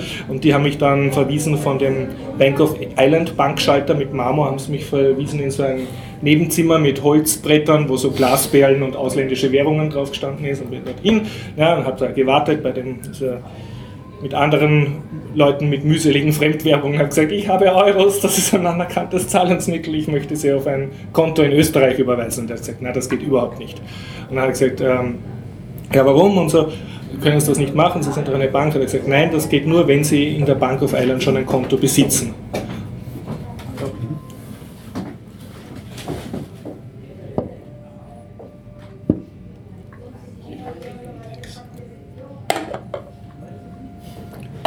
Wir gedacht, na okay, was kann das schon kosten? Ich bin ja gewohnt von Österreich, dass eine Kontoeröffnung, da kriegt man dann eher so von so einer, noch eine Sparbüchse und so Geschenke. Ja, ja. So bin ich erzogen worden und habe gesagt, na gut, was kostet das ein Konto aufmachen? Ja, so viel kann das ja nicht sein. Und da hat er gesagt, na, wenn Sie ein Konto eröffnen, nur zu dem Zweck, um auf ein anderes EU-Konto Geld zu überweisen, wäre das eine Straftat und das dürfen wir hier nicht machen. Schließlich hat er mich verwiesen. ja. Ich meine, ich habe auch nicht sehr vertrauensweckend ausgeschaut. Ich war aus meinem Jugendherberg Mief und, und übernächtigt und, und alles Mögliche. Ja, und auf jeden Fall hat er mich verwiesen, ich soll zu seiner Western Union Büro gehen, die kümmern sich um Touristen und Ausländer und so Leute wie mich. Ja. Und ich gehe dahin, Western Union, da sitzt in so einer Art Vogelkäfig, sitzt ein sehr gelangweilter Student drinnen und ich sage dem halt das, ja, ja. Und er sagt er, na, mit Western Union auf ein Bankkonto, na, das geht auch nicht. Und, und dann habe ich zum Glück mit den Namen gemerkt, das heißt MoneyGram, also statt Telegram, MoneyGram. Mhm. Mit einem MoneyGram kannst du Geld auch unter anderem auf ein Bankkonto überweisen. Okay. Und ich komme mir eh schon deppert vor, dass ich da in so einen Touristen ausnehme Dienst muss, ja, anstatt in der schönen Bank auf Irland vom Marmorschalter bedient zu werden. Und dann hat er gesagt, ja, Monogramm, ja, er kennt sich auch nicht aus, aber ich soll mir halt ein Formular nehmen, was da liegt. Ich nehme ein Formular und liest das alles auf Englisch, urviel zum Ausfüllen. Da drin steht, ja, also das, das gibt es, also ich kann die Kontonummer angeben und das aber da ist ein Fee, wird verlangt, also eine Gebühr. Mhm. Und die Fee finden Sie auf dem Formular. Auf dem Formular war das Fee nirgends angeschrieben und auch sonst war es nirgends angeschrieben in dem Büro. Und ich habe mir gedacht, dass der Beamte weiß das wahrscheinlich auch nicht, weil der hat auch nicht ausgegangen. Und außerdem unterschreibe ich, dass ich die Bedingungen gelesen habe, die waren auf der Rückseite kleingedruckt, das heißt, ich habe jetzt auf Englisch äh, im Kleingedruckten das versucht zu lesen und nach einer Dreiviertelseite habe ich das so weit interpretiert gehabt, dass wenn das Geld nicht ankommt, sind Sie nicht schuld. dann, ja, also den Service kann ich, also da passe ich eigentlich lieber auf mein Geld auf. Und die Erlösung kam dann in meiner eher äh, heruntergekommenen, also Entschuldigung, es war einfach eine billige Jugendherberge, mhm. und zwar habe ich das Partygirl hinter dem Tresen gefragt, äh, habt ihr vielleicht einen Tresor, wo sie was Wertsachen aufhören? Und dann hat sie geschaut, ja, tatsächlich, sie hat einen Tresor, also ich klatsche so meinen riesen Geldbörsel auf den Theken und sage, bitte, gute Frau, passen Sie darauf auf, während ich schlafen gehe. Mhm. Ja? Und sie nimmt so einen Sackerl, tut das rein, tut das Sackerl zumachen, lässt sich meinen Reisepass geben, schreibt meinen Namen ab, ja, also ich, mein Nachname ist Jens, auf dem Zettel, den sie geschrieben hat, stand dann James und äh, ver verstaut das und ich gehe selig schlafen und bin mein Geld los. Ja? Und habe gedacht, das wird jetzt gut bewacht. Und in der Früh bin ich dann halt hinkommen, da wurde diese Theke gerade aufgesperrt, also die war toll mit Rollgitter gesichert und allem. Und da war so ein Rastafari-Mann und ich sage, hey man, hast du vielleicht da mein Geld? Und da habe ich ihm gezeigt, wo der Tresor ist, äh, hinter der Bar, hat er geschaut ja, und hat so mit spitzen Fingern mein Geld rausgefischt und hat gemeint, ist das deins? Und ich habe gesagt, ja, ja, ja, tu es wieder rein, tu es wieder rein. Also jeder Typ hätte herkommen können und sagen, äh, mein Geld ist da drin und so problemlos ausgekriegt. Aber trotzdem ähm, habe ich mich halt damit wesentlich sicherer gefühlt. ja. Und ich habe, also erst in der, wie ich dann in die Westküste gefahren bin, ähm, habe ich mein Geld immer bei mir gehabt, aber dort habe ich mich nie ungut gefühlt. Ausgeben, Horst, ausgeben. Ja, es war ein bisschen viel. Auf jeden Fall, ich habe gelernt, dass Geld, Aber Bargeld belastet. dass die Überweisung da doch ja, wirklich so eine, ich mein, eine Schwierigkeit darstellt. Vielleicht hätte ich eine Krawatte angehabt, hätten sie mich anders behandelt, ich weiß es nicht, aber es war eher so. Erstaunlich. Ja. ein nicht so erfreuliches Erlebnis.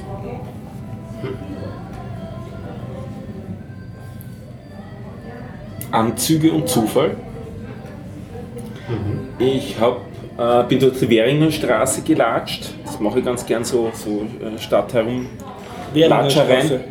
Währinger Straße. Okay, ja. Mhm. Und sehe in einem Geschäft einen Anzug, der bestand aus Stoff, auf die es auf, auf den Testbilder aufgedruckt waren vom Fernsehen, wie man es oh, von früher schön, diese äh, drei äh, Schwarz-Weiß-Streifen. Ja, ganz bunt, ganz bunt. Okay, und einfach kreuz und quer ja, übereinander. Ja. Und ich habe gedacht, puh, echt heftiges Design, Foto gemacht, getwittert. Mhm.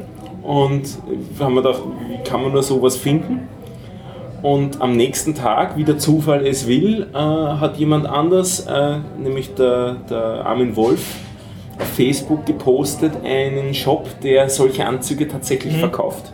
Werden wir verlinken, also die haben Anzüge, das ist wirklich unglaublich Oppo-Suites. Also wenn ihr einen Oppo-Suites, ja. Wenn ihr einen Anzug sucht, der nicht den üblichen Konventionen mhm. entspricht, farblich, Muster oder sonst irgendwas, also zum Beispiel einen, einen Anzug mit Pokémon äh, okay, ja, ja. Screenshots drauf. Mhm bei Opus Witz gibt es sowas. Gefährlich heutzutage in Pokémon mit so einem Anzug durch die Straße zu laufen. Ah, jetzt habe ich Pokémon gesagt, wollte ich gar nicht sagen. Ich bin, bin auch schon verseucht. Pac-Man wollte ich sagen. Okay. Pac-Man sieht man noch nicht, die Leute herumlaufen. Ja. Das ist dann die nächste Stufe. Ähm, und dann war mein erster Gedanke, was für ein Zufall, dass das passiert ist. Und dann bei so einer Gelegenheit sagt meine Freundin dann immer drauf, Zufälle gibt es nicht. Und jetzt habe ich mal nachgeschaut, was eigentlich Zufall heißt. Was heißt denn Zufall? Was ist denn ein Zufall? Es fällt mir zu. Ja, ja, aber wann sagt man das? Unwahrscheinliches Ereignis. Ne? Ja, nein, ein, ein Ereignis eigentlich nicht, sondern wenn man mehrere Ereignisse in äh, Zusammenhang bringt, die eigentlich keinen Zusammenhang haben, keinen rationalen Zusammenhang haben. Und also es gibt sehr wohl Zufall. Was ich hier mit meiner Freundin ausrichten würde, würde sie diesen Podcast hören. Das tut es aber nicht, das muss ich sie auf einen anderen Weg anerkennen. Also ich habe einen Zufall erlebt. Ein Zufall. Ja. Oder übersetzt, ich hatte recht. Ach du ja, das mit dem Recht haben. Was der in einem gewissen Alter. Ja, ja. Hauptsache senkrecht haben. Falls ihr schön erleben wollt, ich habe einen französischen Kinofilm Erzähl mal. angeguckt. Äh, heißt Frühstück bei Monsieur Henri. Ah, den wolltest du das letzte Mal schon erzählen. Ja, und, äh, aber ich kann ihn leider Nicht Also er wird gespoilt, aber Aber gehst du das Risiko Hardcore. ein? Aber nicht Hardcore, oder? Wahrscheinlich. Also, Man, nachher weißt du dann alles. nein, danke. Was mich stört, darf ich kurz was dazu Bitte. sagen? Wenn, ich fülle den Feedbackbogen nicht aus vom Podcast. Ja. Ja. ich sage es direkt, wenn ich hier bin. Mich regt es immer auf, wenn nicht gespoilt wird. Nicht gespoilt Ich wird. möchte, dass gespoilt wird, weil ich Danke, komme nicht Harald. dazu, die Filme zu sehen. Genau. Harald, du schaust ja eh keine. Harald, Gregor, du schaust ja eh keine französischen Filme. Laufend. Doch, du schaust das an. Ich Okay. würde sagen, äh, Gerne. ihr spoilt beim Podcast und kriegt Gregor ihn raus. Gregor musst du- Kommt wieder nach Verlass 10 mal Minuten. kurz den Raum. ich werde das. Aber du kannst sicher darüber reden, ohne die gesamte Pointe zu bringen. Ich glaube, Du bist ja auch so- Gregor muss aufs Klo. Ja, ich glaube, ich, Ich, ich gebe dir dann ein Zeichen, wenn du strategisch aufs Klo gehen solltest. ich mache einfach la la la. la, Okay. gut. Und ich lasse nicht raus. Ja, ich versuch's. Ja, okay. Also, worum geht's? Kino. Äh, Kino. Äh, Es, es geht um eine sehr schöne französische äh, Studentin halt, die ist die Hauptdarstellerin von dem Film, ja, schaut ganz toll aus. Und ähm, die wohnt aus diversen Gründen mit einem alten, bissigen Mann zusammen, der so Zimmer vermietet und die beiden, man kann sagen, die haben sich eh verdient. Also. Und äh, das Hobby von dem Sie alten Mann. pflegt ihn ein bisschen, oder was? Was? Sie pflegt ihn ein bisschen an, Na, oder? nicht wirklich. Also sie will ein billiges Zimmer und hat ihr Ah, Leben okay. gerade sehr durcheinander und, und st- studiert und, und sein Hauptding, äh, was ihm am Leben erhält, ist, äh, seinem Sohn au- auszureden, äh, äh, die Verlobte zu heiraten. Also, beziehungsweise er will nicht, dass er sich mit ihr vermehrt, weil er sie für blöd hält halt. Ne? Und, und dann setzt er natürlich, gemein wie er ist, setzt er diese, seine Untermieterin jetzt ein, sie soll seinen Sohn verführen. Der Sohn ist schon 40. Okay. Das ist halt so die Hauptkonstruktion. Sehr gut. Ja, Das ist, das, ist das eine Komödie, Tragödie? Es ja es, sind schon Gags, es sind schon Gags drinnen, ein paar, aber ich habe es nicht, als ganzen Film habe ich ihn nicht sehr lustig empfunden. okay. Eher, eher so ein bisschen nachdenklich, weil es halt auch gegenüber den Sinn vom Leben und was, was will man haben und was erreicht man. Also es war eher so ein bisschen ins Richtung Philosophische und dann beim nach Hause gehen habe ich mir gedacht, dass eigentlich, also natürlich ist einem die Hauptdarstellerin super sympathisch, weil die ist jung und schön und so und arm und wird da von dem bösen alten Mann benutzt und manipuliert. Aber ähm, im, also nach dem Kino habe ich mir dann gedacht, eigentlich war die mindestens genauso unsympathisch wie er, also so wie sie sich benommen hat. Ne? Also sehr verlogen und auch auf ihre Art versucht, Leute zu manipulieren. Also Also die beiden schon. die haben sich eher ein bisschen verdient gegenseitig, ja. Okay. Und, ja. Ist es eine Empfehlung? Hast du dich gelangweilt? Oder Nein, ich habe mich nicht gelangweilt. Ich hätte man natürlich lieber so eine herzhafte französische Sommerkomödie erwartet. Und es waren ein paar lustige Stellen drin, aber das Lustigste ist eigentlich, wie der 40-Jährige halt davon lebt, der Film, dass der sich dann halt verliebt und so auf äh, alter Mann will wieder jung sein und läuft jungen Mädchen nach. Das so, so pubertiert. Ne, wie, und Und dann lad da halt die, die Junge und, und ein Freund von ihr lad da großartig in einen Club ein und, und sagt halt, ja, Champagner und dann kriegt halt, die witzigste Szene ist, wie er dann die Rechnung sieht, was ein Champagner in einem In Club, Club kostet. kostet, Ja. Das ist halt extrem witzig, aber es, wie gesagt, es sind ein paar Gags drin, der Film ist auch an sich nicht traurig, aber eher, eher zum Nachdenken.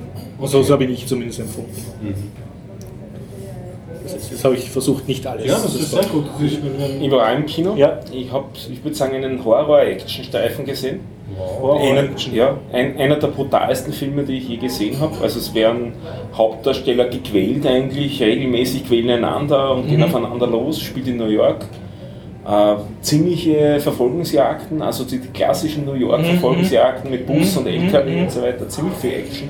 Teilweise spielt es im Kanalsystem in der Unterwelt. Ich glaube, ich habe eine Idee. Hast du schon eine Idee? Ja. Werden auch einige ab- abgemurkst dann dort. Äh. Ziemlich brutaler Film. Äh, haben, also sind nicht alle Hauptdarsteller zweibeinig? Gute, nein, nein, gute CGI-Effekte. Ja. Mhm. muss man sagen, also wirklich CGI vom Feinsten, aber ziemlich brutaler Film, also Mhm. Freigabemäßig, weiß ich nicht, also da haben wir minderwer minderwertige, oh, Minderwert, haben wir minderjährige, minderjährige Zuhörer und. Zuhörerinnen. Ne? Na, dann kann man den Film vielleicht doch empfehlen. Also es ist Pets. Pets. Es war freigegeben ab sechs Jahren, oder? Pff, Das kann schon sein, aber es ist wirklich einer der brut- brutalsten Filme, Brutal, die ich ja. je gesehen habe. Es ist unglaublich. Also es waren echt Szenen, wo ich mir dachte, boah, das ist grauslich, muss ich mir das wirklich anschauen. Ne? Also du warst nicht begeistert. Ähm, er ist schon gut, also technisch ist er unheimlich gut gemacht. Die Story gefällt mir Ist über komplett gerendert, also keinerlei... komplett gerendert, alles in 3D. Ähm, ja, wirklich, ich würde sagen, gut gemacht. Ziemlich wahrscheinlich das Beste, was ich bisher so gesehen habe an, an Rendering. Wir haben uns bewusst nicht die in 3D-Version Ja, angeschaut, also ohne sondern Brille nur gegangen, ja. ohne Brille, die Digital-Version. Also es gibt in einigen Wiener Kinos in auch in nicht 3D. Es gibt ihn nicht Ist der nicht abgegangen, das 3D? ja, das ist bei mir immer umgekehrt, mir Ja. wird tendenziell Ja. entweder schlecht oder kriegt Kopfweh. Also Ja. wir haben Ich bewusst den das macht die. Farben kaputt. Also so diese 3D-Sachen. Ja, was ich jetzt gesehen habe, die Szenen, die so richtig arg 3D sind, also wenn, wenn sie so durch die Gegend fliegen oder sowas, weil spielt auch ein Adler eine Hauptrolle, also mit dem fliegt man dann ziemlich viel durch die Gegend. Da haben sie dann relativ viele so Unschärfe-Effekte eingesetzt, die dann teilweise auch in nicht 3D wieder nicht gut ausschauen. Also hin und wieder wäre es besser, ein bisschen weniger Videoeffekthascherei in das Ding einzubauen, sondern es einfach halt nur gerendert lassen, wie es ist. Äh, die Charaktere sind super gezeichnet jetzt im Sinne von, also dargestellt wirklich gut. Äh, viele berühmte Synchronstimmen. Also wir haben die deutsche äh, Synchronfassung uns angeschaut, weil es die englische nicht in nicht 3D, also nicht in 2D sozusagen gegeben hat. Ähm, sehr netter Film, absolut anschauenswert, aber ganz im Ernst, ob man da mit einem kleinen Kind hineingehen sollte, weiß ich nicht wirklich. Ich finde es unheimlich brutal.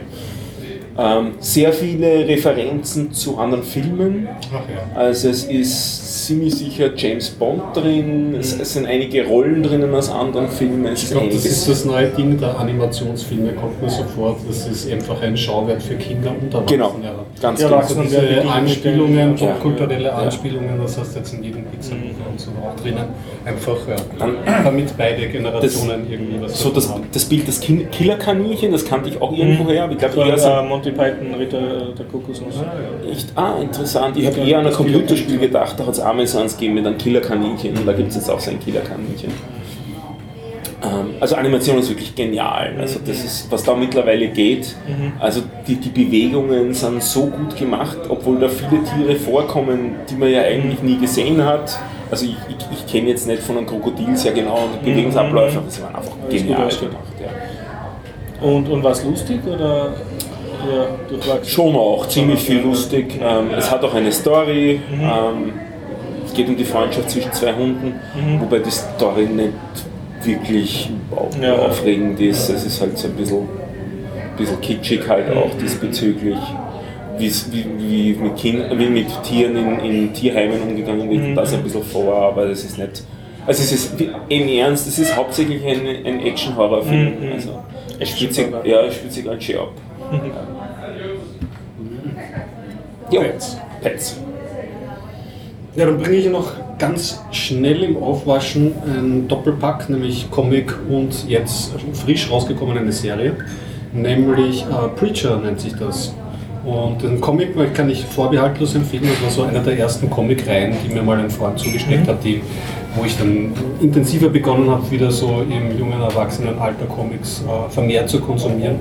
Und er hat gemeint, liest das, liest das, liest das, ist so wahnsinnig gut. Da bin ich mal sehr misstrauisch, aber es ist auch wahnsinnig gut. Ähm, Preacher, das handelt eben, wie der Titel schon gibt, über jemanden, über den, jetzt handelt über den Jesse Custer, der eben ein Prediger ist und ähm, der eine Gabe eines Tages bekommt. Er bekommt nämlich die Gabe, mit einer gewissen Tonlage oder mit einer gewissen Stimme zu sprechen und die Leute müssen dann tun, was er sagt. Und dazu, äh, das spielt in Texas und es entwickelt sich darum ein größerer Plot, weil natürlich äh, Himmel, Hölle und was weiß ich noch alles irgendwie Interesse an dieser Gabe oder an diesen Fähigkeiten haben. Und es ist auch so ein bisschen Fantasy-Genre, weil sein bester Freund ist irgendwie der Cassidy, ist ein irischstämmiger Vampir. Und so schlagen sie sich irgendwie durchs Texas. Und das Comic hat mir halt sehr gut gefallen, weil es auch diesen, ähm, es ist sehr lustig und sehr bissig geschrieben. Und es hat halt diesen Horror-Texas-Einschlag. Ich finde, also Texas jetzt in der Jetztzeit oder in so einer das sind 90er Wildwestzeit? Jahre spielt Okay, das, ja. Und die Serie ist, glaube ich, jetzt Zeit. Aber das ist Mhm.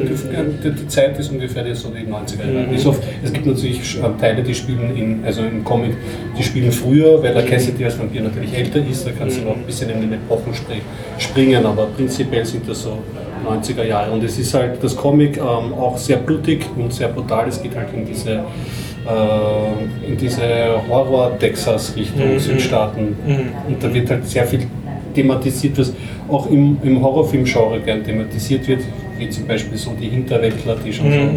äh, äh, sehr zurückgeblieben sind, beziehungsweise schon so dem Kannibalismus nicht Mhm. äh, Mhm. abgeneigt Mhm. sind und das Ganze wird halt ähm, in diesem Comic äh, sehr, sehr grafisch und eindrücklich gezeigt und verlässt dabei aber nicht eine, immer eine, so eine, eine witzige Bissigkeit.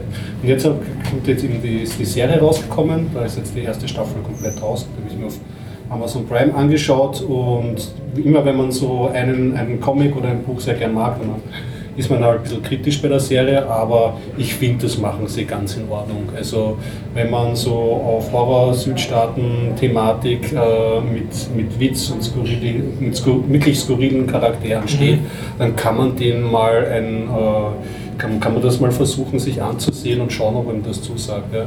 Also ich kann einen Vergleich bringen, es geht so ein bisschen in Richtung, aber da werden wahrscheinlich beide Lager ähm, beleidigt sein von True Blood, das war ja auch so eine Vampir-Serie ähm, in, in so einem ähnlichen Setting, aber True Blood muss man sagen, sehr viel braver und auch sehr viel mehr Love-Interest-Stories. Und das war schon, also wie gesagt, da wird- werden beide Lager nicht glücklich sein mit dem Vergleich, trotzdem hat es vielleicht so leichte Verbindungen damit. Aber das Ding ist jetzt nicht in erster Linie lustig, aber nimmt sich auch nicht allzu ernst. Oder Es ist lustig. Ist schon Es eher ist lustig. Und vielleicht bin ich schon, aber ja, schon abgehärtet? komplett abgestumpft und es ist nicht lustig gemeint, aber ich, ich Du findest das nicht lustig? Nein, nein, nein, es ist, es ist sehr witzig. Es ist Ja. halt sehr skurril, weil da kommt Ja. zum Beispiel, die, es gibt so zwei Abgesandte vom Himmel, das sind so Mhm. zwei Leute, die in so Western-Sarkose irgendwie rumgehen Mhm. irgendwie und, und sich dann fürchten, wenn irgendwie Kontakt von oben kommt, Ah, dass sie okay. nicht das Telefon abnehmen. Und So, also es Okay, ist schon okay. Wirklich comichaft Mhm. lustig. Ja. Also Preacher. Preacher. Okay. das, ja. Give it a try. Ja, ich hätte noch was über die Demo-Anlage, die ich versprochen habe, was zum Reden. Das hat sich ergeben eigentlich durch Zufall, ja, sozusagen. Wir waren auf den Linux-Wochen, haben einen Stand gehabt. Und die Linux-Wochen werden über den Christian Jedler organisiert, Okay. Der ja auch den Verein Quintessenz Ach ja, ja. leitet. Und hat gemeint, ja, wäre ja cool, wenn wir da eine Demoanlage machen, wir brauchen zumindest einen Sensor. Wir sollen mal vorbeischauen. Bei der Quintessenz jetzt. Oder Bei der Quintessenz Ja, ist ja. es, okay. Und durch einen weiteren Zufall habe ich dann den Christoph Fabianek kennengelernt. Der hat ein sehr interessantes Projekt, das ist Own Your Data. Sozusagen die Anti-Cloud. Ne? Da wird ein System, nämlich Own Your Data, auf deinem Rechner installiert. Und der sammelt Daten. Okay. Alles, was du möchtest. Ne? Wenn du möchtest, kann das, kannst du ihm sagen, er soll deine Bankdaten sammeln, deine Bewegungsdaten, deine Mhm. irgendwas Daten. Der war auch bei den Linux-Wochen und hat gemeint, ja, wäre doch cool, wenn wir auch IoT-Daten sammeln könnten über die Wohnung. Ne? Ja, macht Sinn, ja. Im Prinzip ist es jetzt Big Data, will ich nicht sagen, weil es ja nur Daten über deinen Data. Haushalt sind und über dich als oder die lebenden Personen, aber es ist die Datenauswertung vorhanden, auch in der Sprache R. Oh, cool. Und das heißt, du installierst du das, dann kannst du auf solche Server zugreifen, die auch, das Ganze ist Open Source. Und dann gibt es solche Auswerte, ich kenne mich zu wenig aus, um das jetzt Skripte, Programme, Apps nennt, weiß ich nicht. Solche Server, wo du dann für deine Auswertung die Auswerte-Apps runterladen kannst in das System. Und äh, das System liefert dir dann die ausgewerteten Daten Mhm. ne? aus glaub, dem wilden Haufen. Ich habe am Anfang ein bisschen verpennt, die Daten liegen bei dir. Auf Die liegen bei dir. Okay. Ja? Also er wertet Jetzt deine eigenen Daten aus und macht ein Bewegungsprofil. Ja, normalerweise ist es so, du Daten. hast ein Handy, ja, du Mhm. produzierst Daten Mhm. und die lieferst du weg. Nach Facebook. Und durch Anfragen kriegst du Teilmengen Mhm. zurück. Ja. Hier ist es umgekehrt. Die Daten liegen bei dir Mhm. und die, die, die, die Apps, die das auswerten, holst du dir von freien Servern, Mhm. die wieder Open Source sind, oder ladst alle runter Ja. ne, zu dir. Du kannst auch solche Server Mhm. dann betreiben. Und der richtige Datenserver, der das dann macht, läuft bei dir. Mhm. Das Projekt ist eben Own Your Data, ist von der Mhm. NTT auch gesponsert. Die haben auch einen Verein gegründet Mhm. und hat gesagt, sie haben die Lösung, wo ist das Problem? Ne, sozusagen. Mhm. Und gesagt, ja, okay, cool, verbinden wir das Ganze. Mhm. Und dann sind wir zum Christian gegangen, in die Quintessenz, Mhm. und haben gesagt, ihr seid ja für die Privatsphäre und für Datensicherheit. Und wie wäre es, wenn wir jetzt zur Demoanlage ohne Data dazu nehmen? Haben Hier haben wir ihnen das System erklärt und die waren ganz begeistert. Wir können jetzt die Daten, die wir über die Sensoren sammeln, äh, auswerten und daraus Schlüsse ziehen, ohne dass wir die Daten hergeben müssen. Ne? Dann haben wir darüber philosophiert, dass wir es machen könnten. Da kam auch die Anregung, ja, einen Button, wenn wer kommt, dann drückt er drauf und wenn wer geht, dann drückt er drauf und ob die Tür zu oder auf ist. Aber ihr Hauptproblem eigentlich dort, das sie schnell gelöst haben wollen, ist die Hitze. Man muss sich vorstellen, das sind ein Quartier 21, aber in dem oberen Teil eines Gewölbes, da ist eine Decke eingezogen Mhm. worden und oben sammelt sich die Hitze. Klimaanlage gibt es keine, weil das ist so halb offen. Das ist die gesamte Luft zirkuliert da drin irgendwie. Jetzt haben sie Oder viele, viele Ventilatoren. Ja. Und weiter drüben ist ein Fenster und da wollen sie einen Ventilator einbauen, der dann über einen Tunnel Luft reinlässt, aber nur wenn es draußen kühler wie drinnen ist und die wollen das Ganze eben machen. Ne? Und der Witz der Geschichte ist jetzt eben, ähm, dass man dann äh, an den Sensoren nichts mehr ändern muss und den Aktoren, sondern eben, dass du durch das Only-Datasystem, durch die gesammelten Daten und durch die aktuellen Daten versuchen kannst, die Dinge besser zu regeln. Okay. So eine selbstlernende Lüftungsanlage. Ja, genau. Ja. Schön. Und auch durch Buttons, mir ist tendenziell zu heiß, mir ist zu kalt und mir- ich fühle mich wohl oder nicht wohl, äh, versucht man dann eben Daten zu generieren und zu sammeln. Und da sind wir dann auf ziemlich viele Daten gekommen, das haben wir auch als, also zumindest Sensoren gekommen, die möglich sind. Das haben wir dann auch dokumentiert im OSD-Wiki. Das finden wir über wiki.osdomotics.com, das werden wir wieder verlinken in die Shownotes. Und dort gibt es eben bei Projekten ein Projekt, das heißt Smart MQ. Das ist Smartes Museumsquartier. Ah, okay. Und da kommt jetzt wieder Open Trigger ins Spiel. Äh, Open Trigger hat ja die Idee, man triggert was. Ne? Open heißt, dass alles frei verfügbar sein muss, Hardware-Software. Und die haben eben gemeint, ob wir mit ihnen kooperieren und sie einen Open Trigger Button bauen und diese Open Trigger Button kommen auch ins Museumsquartier. Und immer ist ist die Frage, wo, wo, wo bekommt man das Ganze? Wer auf OS Domotics wird das Ganze dokumentiert, dann kann man hin und her tun. Momentan gibt es drei Shops in Wien, wo man, das, wo man Teile beziehen kann. Alle Projekte gibt es nicht zum Kaufen, ja, da muss ich die Teile selber besorgen. Aber viele gibt es, oder manche gibt es. Der eine Shop ist der Hackerspace Shop. Der, der ist, wie heißt die Straße? Overflow? Na, Hackerspace, der ist Overflow, ja, Hackerspace Shop. Der ist auch meistens ähm, im MetaLab zu finden, manchmal. Äh, dann gibt es den Semaf Elektronik Shop. Okay. Markthalle. bei der Markthalle. Das ist so ähnlich wie früher diese Elektronikläden. Ja. Der Vorteil ist bei dem Shop, da gibt man alles, was mit Arduinos zu tun hat und Raspberries und so Sachen.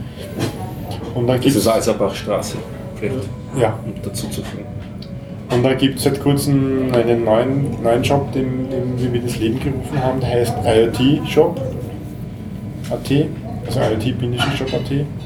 Dort wird man die, die meisten Sachen finden. Ja. Das ist aber nur online oder der hat Den gibt es nur online. Und werden sukzessive die ganzen Projekte versucht, äh, Kits zusammenzustellen und dass man auch die Teile nicht jetzt über 20 Shops extra beziehen muss. Das ist eh immer ein Zeitproblem und ein Kostenproblem. Wir haben Bauteillisten oder eben Modullisten, wenn du das bestellst und weißt, ah ja, das muss ich jetzt mit der China-Mail bestellen, das dauert drei Wochen. Dort muss ich was bei XBTech bestellen, Versandkosten 8 Euro. Dort muss ich was bei Pollen bestellen, Versandkosten 7 Euro. Dort muss ich was bei Konrad bestellen, okay, kann ich noch abholen, aber hat Apothekerpreise. Und dann kosten dann manchmal die Versandkosten mehr wie das ganze Zeug. Ja. Und die Zeit. Und wir versuchen jetzt eben äh, Kits zusammenzustellen, wo man das eben in einen Sackel kriegt.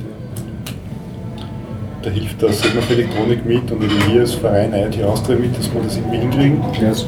Und auch die von Open Trigger helfen mit, äh, dass wir eben das auch zur Verfügung stellen können, dass man das leicht und schneller in die Realität umsetzen kann. Man bräuchte einen Trigger zum Trigger, Open Trigger bestellen. Zum Beispiel. Automatisiert.